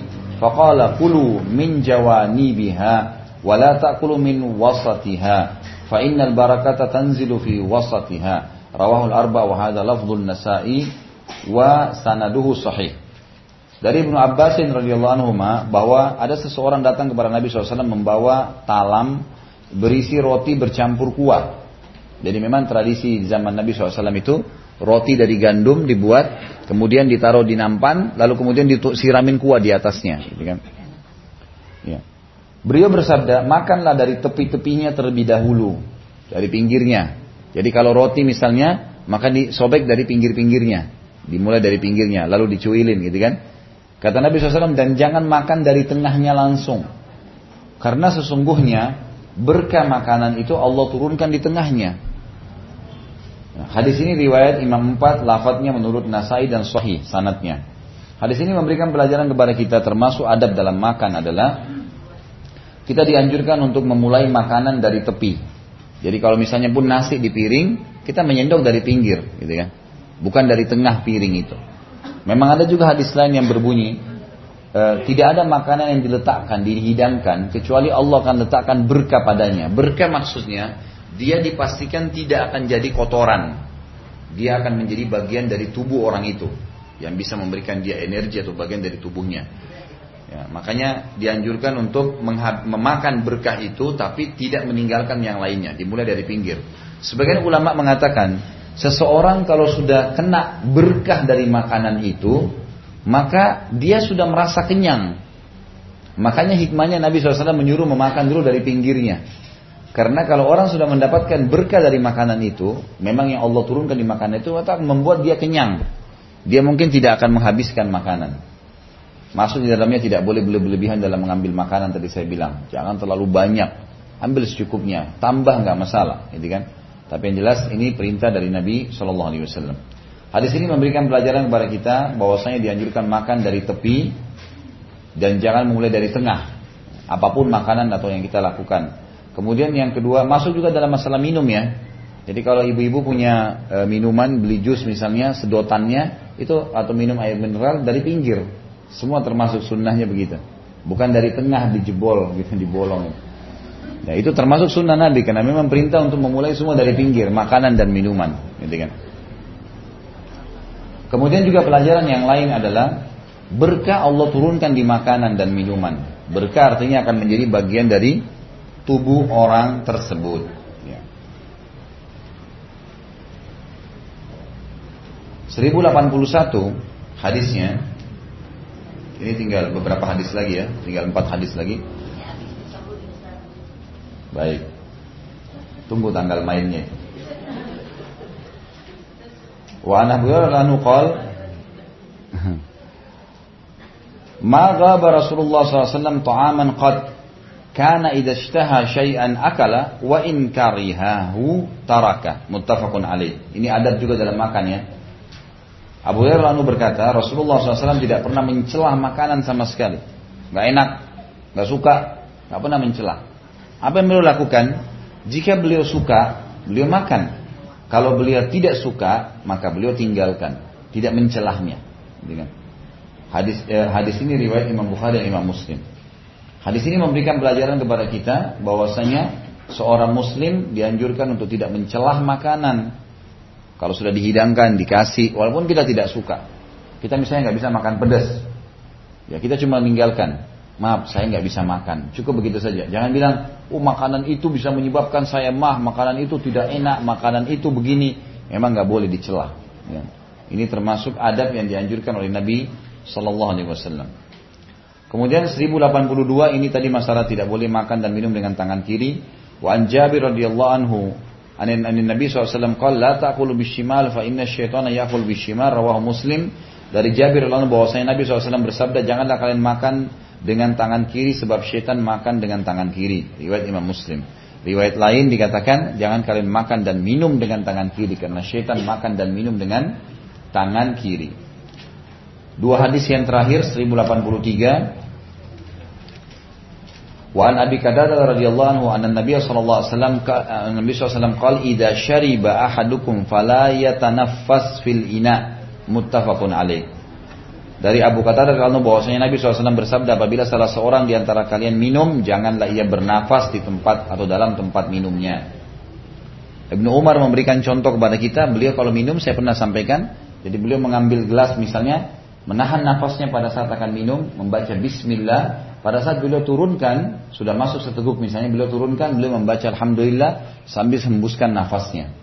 Dan beliau menarik nafas baru kemudian minum lagi baca bismillah. Kemudian melepaskan sambil mengembuskan nafas di luar gelasnya, kemudian mengatakan alhamdulillah. Jadi satu gelas beliau bisa mengucapkan beberapa kali bismillah, ada pahalanya sendiri, beberapa kali mengucapkan alhamdulillah dan beliau juga jalankan sunnah Nabi dengan tidak menghembuskan nafas atau menghirup nafas sama-sama ya. Jadi bukan cuma sekedar tiupkan nafas ke situ, menghirup pun itu tidak dibolehkan. Itu sunnah Nabi. Maka sebaiknya pada saat kita minum memang kita sudah tarik nafas, kemudian sambil minum ditahan sebentar, dilepas, kemudian baru kita hembuskan nafas. Seperti itulah, gitu kan. Tentu ada sebagian uh, ulama menjabarkan, mendatangkan hikmah-hikmahnya, gitu kan. Orang kalau memasukkan makanan dan minuman seperti ini, maka dia bisa mengatur porsi yang masuk ke mulutnya, dia bisa lebih menikmati makanan atau minuman yang sedang ada, gitu kan. Jadi tidak tergesa-gesa, masuk pun tidak keselak di tenggorokan, di usus juga masuk dengan baik. Banyak hikmah-hikmah yang diambil daripada adab syari ini. Baik hadis terakhir di bab kita 1084 Wali Abi Dawudin an Ibn Abbasin radhiyallahu taala anhuma nahwu wazada wa yanfukh fi wasahahu Tirmidzi Abu Dawud meriwayatkan hadis yang serupa dari Ibnu Abbas radhiyallahu anhu dengan tambahan dia meniup di dalamnya. Dia artinya menghirup dan mengelepaskan. Meniup tidak boleh juga mendinginkan. Jadi kalau didinginkan gitu mungkin kalau dikipas, mungkin kalau dibiarkan sebentar, tapi ditiup itu nggak boleh. Larangan. Ya, dilarang oleh Nabi Shallallahu Alaihi Wasallam. Para ulama memberikan gambaran tiupan-tiupan angin yang dikeluarkan dari mulut atau adanya lendir yang ikut, maaf bahasa ini, maka itu biasanya diikuti dengan bakteri-bakteri yang semestinya minuman tadi atau makanan itu steril. Tapi karena kita tiupkan, maka dia terkontaminasi dengan kotoran tadi. Beda kalau memang dia ada di mulut lalu diminum, maka dia akan masuk bersama dengan makanan dan minuman itu. Maka dikelola di usus dan di usus memang sudah ada enzim-enzim tertentu yang memang akan mengatur itu, gitu kan. Jadi memang ini hikmah-hikmah yang sangat besar. Terlepas daripada hikmah itu, ada atau tidak hikmahnya, kita sebagai seorang muslim menjalankan sunnah Nabi Sallallahu Alaihi Wasallam. Jadi kurang lebih bahasan kita beberapa hadis ini ada dua poin besar ya. Yang pertama tentang masalah walima, adab-adabnya dan cara pernikahan Islami tadi. Yang kedua, adab-adab dalam makanan. Silakan kalau ada yang mau bertanya. Iya, silakan.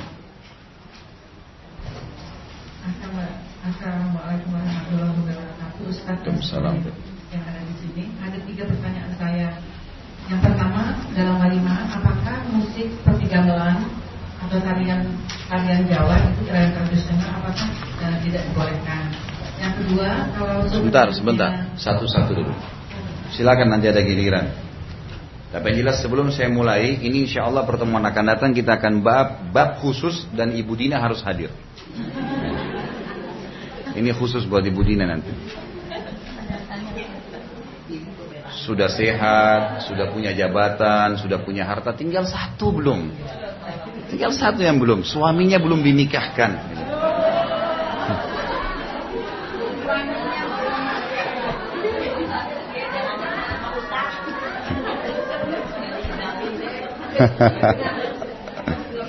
jangan jangan terima agama setengah-setengah. Iyalah, iyalah, iyalah, baik, baik, baik. Saya cuma menyarankan.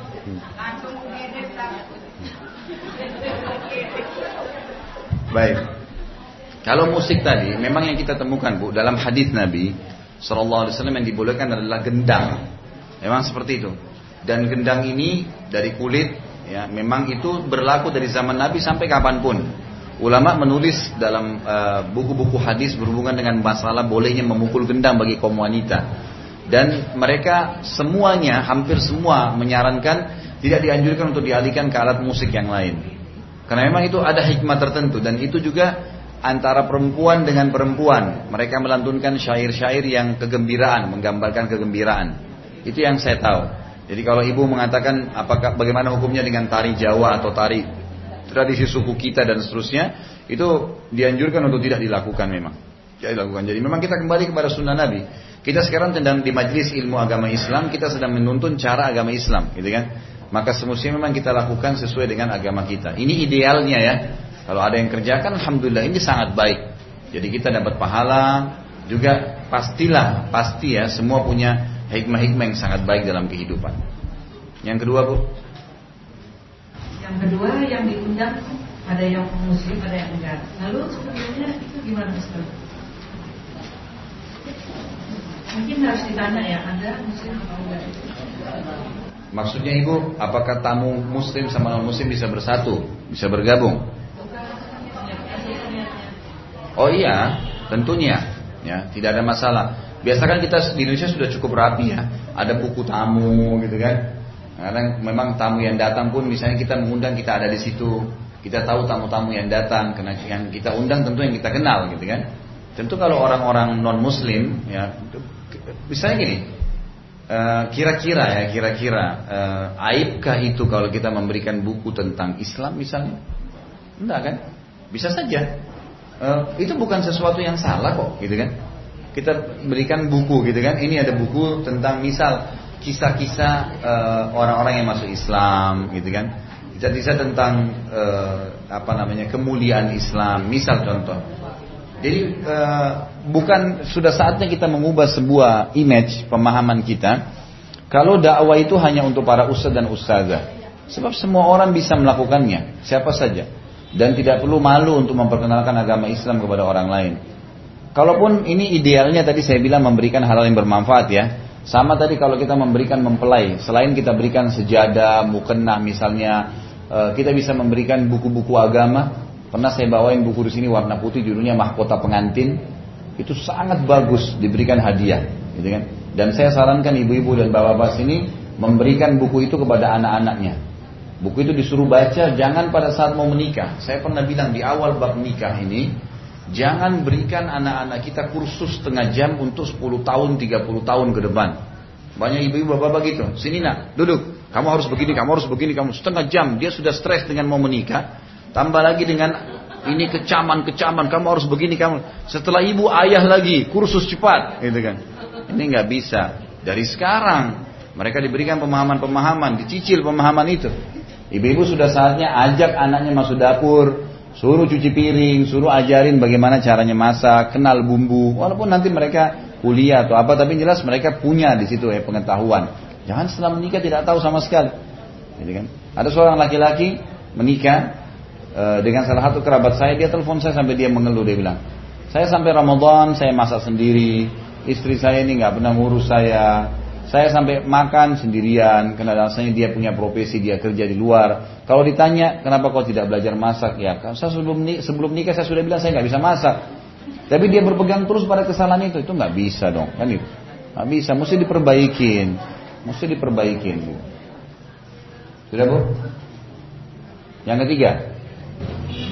Tadi uh, saya barusan mengadakan uh, tanggal dua tanggal di Jumat dan tanggal tiga itu ada acara pengajian drama terus akan nikah nanti tanggal 14 pas libur itu ada acara resepsi. Kalau mendengar uh, ceramah Ustaz tadi sepertinya saya tidak usah datang resepsi ya Ustaz. Itu saya hanya mau konfirmasi aja karena ini sangat sangat sangat dekat sekali Iya, jadi eh, yang jelas dua hari boleh, kan gitu. Dua hari, dua kali undangan masih boleh. Dia punya acara minggu ini, minggu depan lagi acara yang satu. Selama dua hari dari acara tadi hadis sudah kita jelaskan.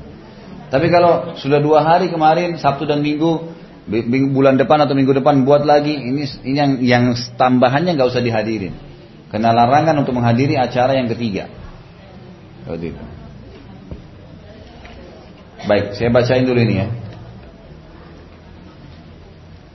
Mengapa pada zaman Rasulullah SAW sistem perbudakan tidak dihapuskan dan dibiarkan atau dibiarkan? Padahal perbudakan itu jelas mendalimi seseorang, terutama wanita. Karena dapat digauli tanpa adanya pernikahan, mahar atau hak wanita tidak terpenuhi pada saat itu. Jazakallah khair. Jadi kalau ditanya kenapa tidak dihapus ya Allah maunya begitu hukumnya. Itu dulu ya. Jadi kita e, usahakan dalam mencari tahu informasi tentang agama, memang kita cari informasi, bukan memprotes. Jangan mulai dengan protes. Kenapa Allah kasih duhur sama asar empat empat rakaat? Waktunya berdekatan, kenapa nggak jam 2 aja sekalian empat rakaat? Ya Allah maunya begitu. Gimana? Kenapa haji itu harus ke Mekah? Kenapa nggak semua negara, semua kampung dibuatin Ka'bah sama Allah? Ya Allah maunya begitu gimana? Ya kan gitu. Kenapa puasa Ramadan itu sebulan? Sehari kan sudah cukup. Loh Allah mau begitu. Beriman nggak kan gitu. Jadi kita kalau mau cari tahu, kita harus ya mencari informasi, bukan memprotes. Itu dulu. Selanjutnya saya jelaskan, perbudakan di dalam kehidupan manusia memang ada. Baik dalam agama profetis atau agama non profetis. Agama Samawiyah, Yahudi, Nasrani dan Yahudi, eh, Islam atau agama ateis, komunis, tidak ada Tuhannya, gitu kan? Agama-agama yang tidak dari langit gitu. Buddha, Hindu, mereka punya. Setiap kali menang dalam peperangan, maka yang ada di situ jadi budak, laki-laki atau perempuan. Dan Islam datang me mengemas itu, mengemas. Perbudakan dalam Islam ada. Pada saat kita menang maka dijadikan budak dan budak di sini kita harus keluar dari persepsi negatifnya. Misal gini, oh budak itu berarti orang yang rendahan. Bukan itu dalam Islam. Tidak ada masalah, tidak ada kata-kata rendah.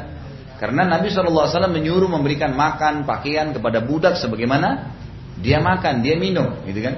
Bahkan orang yang terbaik dari seorang muslim, orang yang bisa memperlakukan budaknya dengan cara yang baik. Dan Allah jadikan keterbudakan itu sendiri adalah lahan untuk mendakwahi orang-orang ini karena umumnya orang-orang kafir, umumnya orang-orang kafir itu pada saat mereka ditawan di medan perang, ini kan yang ditawan di medan perang ya. Mereka ditawan di medan perang, kejiwaannya mereka keluar berperang memang benci dengan Islam. Kalau ada sistem keterbudakan, mereka merasa terikat, dimilikin, mereka akan patuh karena ada orang bisa diluruskan dengan satu hadis, satu perkataan, satu teguran. Ada orang nggak bisa, harus dipukul. Ada orang subhanallah satu kali peringatan berhenti, ada orang nggak. Ada orang yang ugal-ugalan balap-balap motor, dia ditegur sekali, oh iya dia jangan ribut, udah dia berhenti. Ada orang nggak, Tunggu jatuh dulu dari motor. Atau tunggu dikeroyokin dulu orang. Emang begitu. Nah, orang-orang kafir yang jadi tawanan perang, menjadi budak, ini memang secara e, agama dikemas supaya mereka itu tunduk dengan agama Allah. Karena setiap orang muslim itu dianjurkan untuk mendidik budaknya. Ada beberapa hukum ya, pernah kita jelaskan di bab perbudakan dulu. Yang pertama itu dianjurkan untuk dididik. Dibebaskan kita selalu ingat kalau kalau ada ibu-ibu mungkin belum kalau udah baca dalam Al-Qur'an ada ayat selalu bunyinya fatahriru raqabah, bebasin budak, tahriru raqabah, bebasin budak. Salah satu penerima, salah satu alokasi zakat yang boleh pembebasan budak, gitu kan? Jadi kita dijadikan oleh Allah SWT sebagai hukum syari untuk mendidiknya, mengislamkannya, kemudian juga menjadikan uh, dia sebagai hukum syari, dibebasin ibadah, Bilal membebaskan uh, apa Abu Bakar membebaskan Bilal misalnya contoh. Kemudian uh, juga seperti misalnya orang yang berhubungan badan di siang hari Ramadan, pernah saya jelaskan hukumnya. Kalau mereka berhubungan badan tanpa udur syar'i bukan karena musafir misalnya, masih puasa Ramadan, maka mereka harus menebusnya selain membayar puasa dengan membebasin budak, Kemudian puasa dua bulan berturut-turut kalau tidak punya budak atau dia memberikan makan 60 orang miskin, gitu kan? Kemudian juga uh, uh, dalam Islam ada namanya hukum mukatabah. Mukatabah ini seorang budak dalam Islam dia boleh melepaskan dirinya dari keterbukaan dan uh, keterbudakan dari tuannya dengan cara mukatabah. Mukatabah dia mengajukan negosiasi. Saya mau bebas dari keterbudakan. Seperti apa caranya? Kata tuannya, kamu bayar kepada saya satu juta rupiah. kamu saya anggap bebas, misal. Maka si budak mengatakan, baiklah, saya akan bayar 100 ribu per bulan. Bisa? Baik, 10 bulan saya bebas. Dibayarlah sama dia lalu dibebaskan. Hukum mukatabah. Ini kata para ulama adalah ada cara solusi dalam Islam untuk keluar dari budak. Dalam Islam tidak boleh dihukum. Ada hadis yang berbunyi, Bu, kalau budak itu akan mendapat mendapatkan setengah hukuman orang yang bebas. Nah, Misal ada orang berzina dicambuk 100 kalau orang normal, bebas. Budak 50. Dia dicambuk setengah, dia dihukum setengah dari orang bebas. Bagi budak laki-laki, gugur baginya hukum sholat Jumat. Dia boleh mengabdi pada tuannya dan menggantinya dengan duhur. Ada hukum-hukum tersendiri. Islam mengatur dengan rapi. Bagi ini nanti akan ada bahasan khusus sebenarnya ada babnya panjang lebar uh, di bab kitab uh, Minhajul Muslim yang saya bahas mungkin bisa diikuti di YouTube atau di beberapa tempat yang saya ngajar itu ada bab khusus namanya bab rakabah memang bab tentang perbudakan ini. Kalau masalah perempuan budaknya dalam agama-agama lain sama saja. Tapi dalam Islam dia memang hukumnya secara syariah Allah maunya begitu. Perempuan yang didapatkan dari harta rampasan perang itu boleh digauli oleh tuannya. Tapi kalau dia punya anak, maka anaknya tentu diprioritaskan bebasin. Seperti Nabi SAW bebasin Sofia. Banyak sahabat pada saat mau menggauli budak, maka mereka bebasin, mereka nikahi. Tapi hukum syar'i, bolehkah dia menggauli wanita tersebut tanpa nikah? Maka hukum syar'inya boleh. Allah yang membolehkan itu. Dan ini hukum Allah. Kalau masalah ada hikmah tidak ada hikmah ya kita tidak tahu. Tapi yang jelas diprioritaskan untuk dibebaskan dan dinikahkan. Kalaupun dia dinikahi dan dibebaskan, maka semua keturunan juga akan bebas dari keterbudakan itu. Gitu kan? Ini secara hukum syari. Sebagaimana juga e, tidak boleh bolehnya memakan ayam, tapi tidak boleh memakan pada saja di bangkai misalnya. Bolehnya memakan hewan yang ditangkap oleh anjing beburuan, anjing dipakai untuk berburu. Kita menembak, membaca Bismillah, lalu jatuhlah bebek misalnya atau burung yang kita tembak. Lalu kita ngirim anjing berburu digigitlah oleh anjing tersebut. Akhirnya dia menghembuskan nafas. Tapi tadi waktu kita tembak baca Bismillah boleh dimakan. Padahal anjing haram, air liurnya najis. Tapi ini hukum syari, gitu kan? Hukum syari. Jadi seperti itu. Saya pernah mendengar anjuran lebih baik datang ke acara akad nikah daripada acara resepsi. Pernikahan eh, resepsi pernikahan. Namun bagaimana hukumnya apabila kita tidak diundang ke acara akad nikah? Ya. Ya jangan datang kalau nggak diundang gimana? Kira-kira apa yang saya mau jawab? ya, kalau anda cuma tidak diundang di akad nikah maksudnya mungkin, tapi diundang di acara gedung, ya nggak masalah, datang di gedungnya. Tentu akad nikah e, intinya kita datang menjawab undangan seorang muslim. Ya. Dan memberi sebenarnya kedatangan kita itu hikmahnya memberikan kesaksian ya. Kalau ini benar sudah suami istri, saya lihat Makin banyak orang diundang maka makin banyak saksinya gitu kan. Maka makin sesuai dengan sunnah Nabi SAW. Bagaimana hukum bulan madu? Halal, apa-apa. Asal ke tempat yang benar, uang yang dipakai benar gitu kan. Jangan kena bulan madu lalu mabuk-mabukan, telanjang di pantai, ya boleh lah. Loh iya. Loh memang begitu kan realitanya kan. Ada orang bulan madu ke Bali, orang Indonesia ikut-ikutan seperti bule juga telanjang-telanjang. Apa? Atau mabuk-mabukan, minum-minuman, ini nggak boleh. Atau ke tempat-tempat yang haram nggak boleh. Kalau memang bulan madu orang umroh, atau mungkin dia pergi ke negara-negara Islam melihat, gitu kan? Atau mungkin dia keluar kota, dia menginap di mana, itu halal-halal saja, tidak ada masalah, tidak ada yang dilarang. Ada lagi? Yang mana nih? Oh iya, masih garis tengah ya?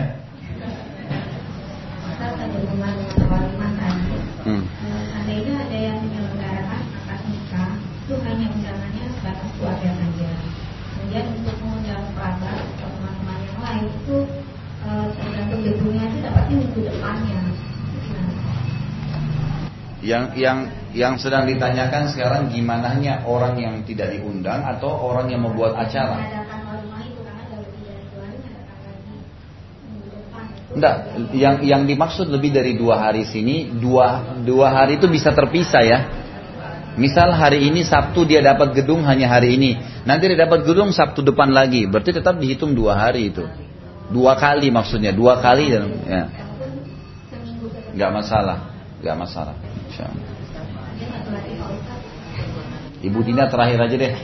Pasti yang paling heboh nanti. Eh, kalau tadi kita sarankan eh, undangan tamu itu beda jam ya antara waktu. Kalau seandainya itu beda ruangan itu bisa Bisa. Kan suami ya. Berarti perempuan perempuan, baru Terus mempelainya gimana? Masing-masing di ruangannya, ya tidak masalah. Iya, karena gini, yang dikhawatirkan oleh para ulama adalah fitnahnya. Kan wanita pada saat lagi menikah pasti didandanin, kan pasti dibuat sedemikian rupa bagus. Gitu. Kalau dia dipajang di depan tamu laki-laki, mana laki-laki ikut foto-foto.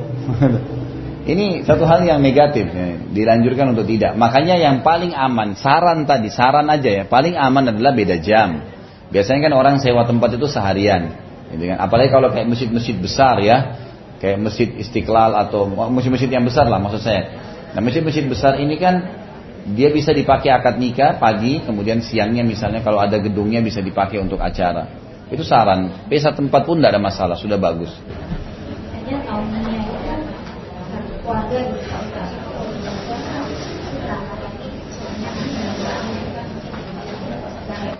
jadi nggak ada masalah kalau di gedung mereka pisah kok. Bahkan saya pernah ditanya oleh seorang ikhwah bagaimana kalau seandainya gedungnya memang kita tidak bisa pisahin, jamnya juga nggak bisa dipisahin. Maka saya bilang minimal kayak diberikan sebuah pembatas antara tamu laki-laki dan perempuan. Misal pintu sana memang tamu perempuan, pintu sini tamu laki-laki. Dan mungkin ada pohon-pohon, ada hiasan yang ditaruh sehingga memang mereka tidak interaksi. Karena khawatir ini kalau ada interaksi, kalau orang-orang yang berakal mungkin mereka cuma interaksi assalamualaikum dan seterusnya itu biasa. Tapi yang tadi yang kasus-kasus kayak anak-anak muda ikut datang, kemudian mereka janjian, mereka berzina, mereka banyak pelanggaran yang terjadi kan. Jadi jangan sampai kita jadi penyebab tampiasan dosa gitu. Sementara gini, tanpa menggabungkan pun tidak ada sesuatu yang kurang kok. Eh, tidak ada sesuatu yang salah di situ. Mana lagi? Hah? Foto khilaf di antara ulama. Yang di yang ditegur sama ulama diingatkan hanya memajangnya, memajang di dinding. Itu ada buku khusus yang pernah saya bawa, rumah-rumah tidak dimasukkan oleh malaikat. Tapi kalau foto pribadi itu masih dibolehkan oleh. Dia ada pendapat ulama yang membolehkan, misalnya ditaruh di album, disimpan, itu masih ada yang membolehkan ya. Tapi kalau sudah masuk ke masalah pajang, dipajang, kayak misalnya orang sekarang masuk acara gedung, sudah fotonya kiri kanan dipajang sana sini, memamer istrinya yang tidak tutup aurat. Ini bagaimana ini? Ya kita bicara sekarang ini majelis taklim Islam ya. Kita bahas tentang hukum Islam. Memang yang tidak boleh tidak boleh. Ya. Mana lagi? Ya. Kalau seandainya beda jam gitu ya, tempatnya jauh di Kebayoran. Jadi istrinya berangkat sendiri karena Kenapa bu? Coba diulangi. Kalau yang beda jamnya, jadi mungkin yang eh, pagi sebelum sampai zuhur itu para eh, suaminya, terus yang pada zuhur istrinya. Sedangkan rumahnya di Kebayoran ini acaranya di Kebayoran. Itu kan istrinya berarti pergi sendiri gitu kan? Memang, memang kalau pergi sendiri kenapa bu? Kadang malam. Lo dalam kota.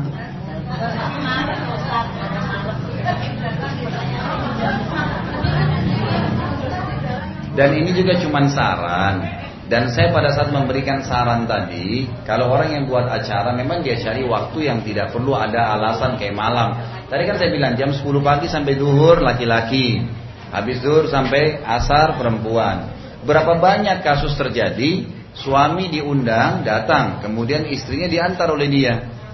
Itu sesuatu yang tidak ada masalah atau mungkin istrinya dimampirin ke rumah siapa kerabatnya dia datang dulu akad nikah kemudian nanti baru diantar istrinya. Ini ini contoh ya. Tapi kalau misal tidak bisa dipisahin waktu, tidak bisa dipisahin tempat, mereka datang itu bukan sesuatu yang salah. Cuman saya bilang yang buat acara jangan sampai terjadi hal-hal yang diharamkan.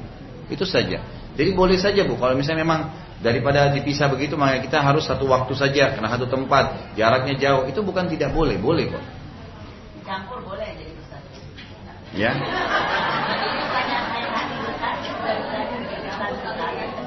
ya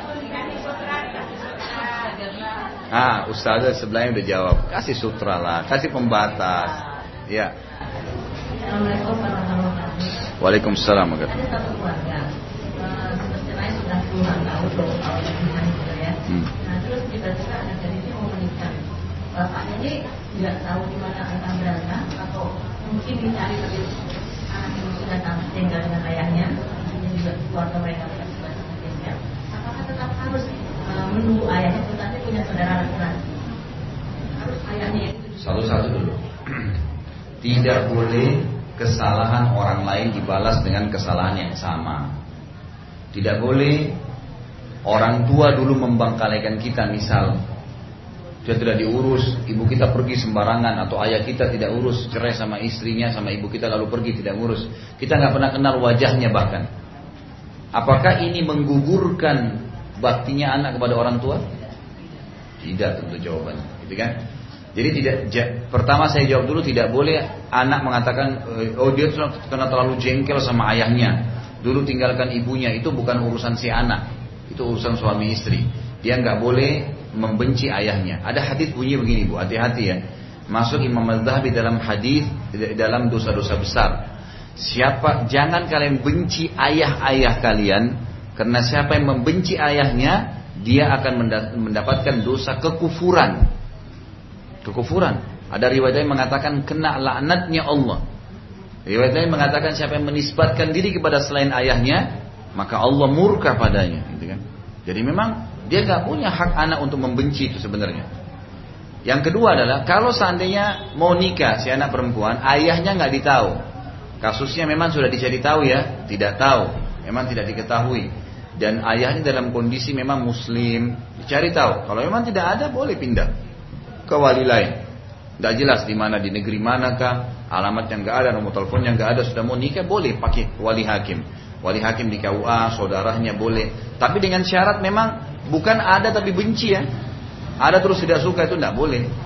Tidak boleh. Kalau ayahnya nolak gimana? Ayahnya tinggal lihat udurnya syar'i nggak nolaknya. Kalau udurnya tidak syar'i ya sudah. Yang penting sudah pamit. Saya mau nikah nih sama ini. Oh ayah nggak setuju pokoknya. Kamu harus nikah dengan pilihannya ayah. Loh orang ini soleh nggak bisa. Maka hukum syar'i sudah gugur. Tapi nggak boleh nikah melangkah tanpa izin belum sampaikan. Adabnya memang begitu. Allah swt ajarkan begitu. Coba ya. Ada lagi? Sudah. Alhamdulillah. Bagus kalau gini nih, setiap pertemuan tidak banyak bertanya. Berarti faham semua gitu kan. Baik, mungkin sampai di sini mudah-mudahan bermanfaat insya Allah. Saya ingin menyampaikan ke ibu-ibu dan ini saya sampaikan insya Allah di semua pengajian saya. Saya ada rencana akan membuat Islamic Center di Jakarta yang saya akan tinggal di situ, saya akan membina di situ dan saya butuh kader karena sekarang setelah melihat jadwal saya yang sangat padat, ibu-ibu sekalian di banyak sekali tempat, alhamdulillah dan berjalan, saya melihat ketidakmampuan saya untuk memenuhi semua permintaan jemaah. Maka saya melihat saya butuh kaderisasi. Ya, mungkin ibu-ibu yang hadir di sini ada yang simpatisan, oh iya suka dengar pengajian, tapi kalau saya tanya ibu sudah hafal berapa hadisnya, ibu bingung. Nah, gitu. Atau mungkin saya tanya bab yang minggu lalu masih paham nggak? Oh sudah lupa Ustaz. Nah, bisa saja begitu. Itu karena cuma simpatisan. Saya butuh kader. Kader ini apa yang saya sampaikan dihafal sama dia. Dia bisa menggantikan pengajian saya. Karena sayang ya. Kalau seandainya saya tidak mengatakan diri saya seorang alim tidak. Tapi kalau ada seperti Khalid Basalama 100 orang, 200 orang, 1000 orang yang bisa mengisi pengajian di sana sini kan sangat baik. Mungkin kalau bahasa sederhana biasa pesantren, ada pelatihan. Nah, yang saya ingin buat Islamic Center yang di situ ada pelatihan dai. Jadi nanti saya akan minta dari seluruh Indonesia, yayasan-yayasan mereka mengirim, mereka kuliah 2 tahun, sekolah 2 tahun. Insya Allah ke depannya kalau Allah izinkan uh, bisa ada universitas untuk itu. Jadi nanti kita akan mengkader kader-kader dai yang banyak, yang mereka dalam tiga tahun, empat tahun, mereka bisa keluar dan bisa jadi dai, bisa ngisi di masjid-masjid, talim talim, nah, itu yang dibutuhkan. Makanya saya sekarang mengajak jemaah saya seperti biasa kalau ada amal amal jariah begini, saya selalu lempar ke jemaah dan ini untuk kebaikan kita semua ya. Jadi saya membutuhkan tanah di Jakarta yang e, kalau ada yang mau wakafin wakaf. Kalau tidak, seperti kemarin ada seorang ibu dari Malang, dia bilang sama saya, Ustaz ini surat tanahnya, dikasih suratnya. Ada tanah saya di Malang 1500 meter. Saya ingin bangun masjid buat ibu saya. Anggaran dananya satu setengah miliar sudah ada. Ini saya sudah kasih.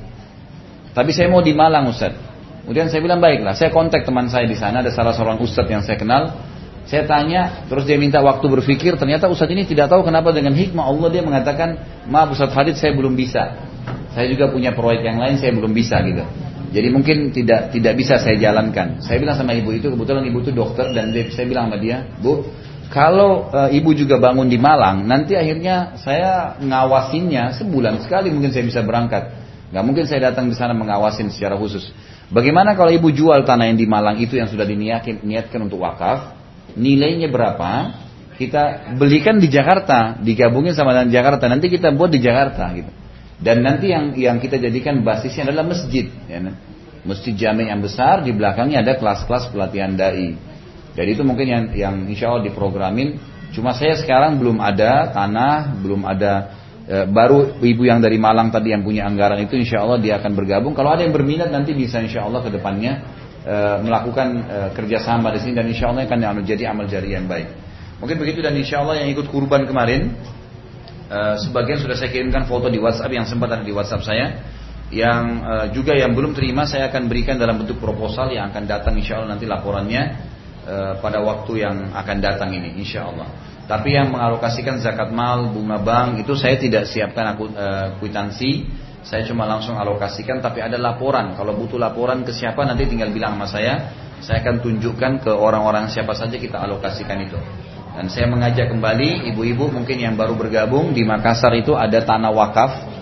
Tanah wakaf yang luasnya 1,6 hektar itu kita akan bangun Islamic Center, sudah ada masjidnya. Sekarang sudah ada beberapa lokal kelas, tapi pembebasan tanahnya masih ada. Ya, kita membutuhkan 1,6 miliar dan sudah masuk sekitar 800 1 miliar sekarang kalau tidak salah masuk dana. Sisa kurang lebih 600 700 juta. Dan ini kita jual saham akhiratnya itu 100 ribu per meter. Jadi kalau ada yang mau beli, saya mau beli 10 meter buat saya, 10 meter buat ibu saya, tinggal dikalikan saja. Nanti ya bisa wakaf di situ ya, wakaf tanah itu.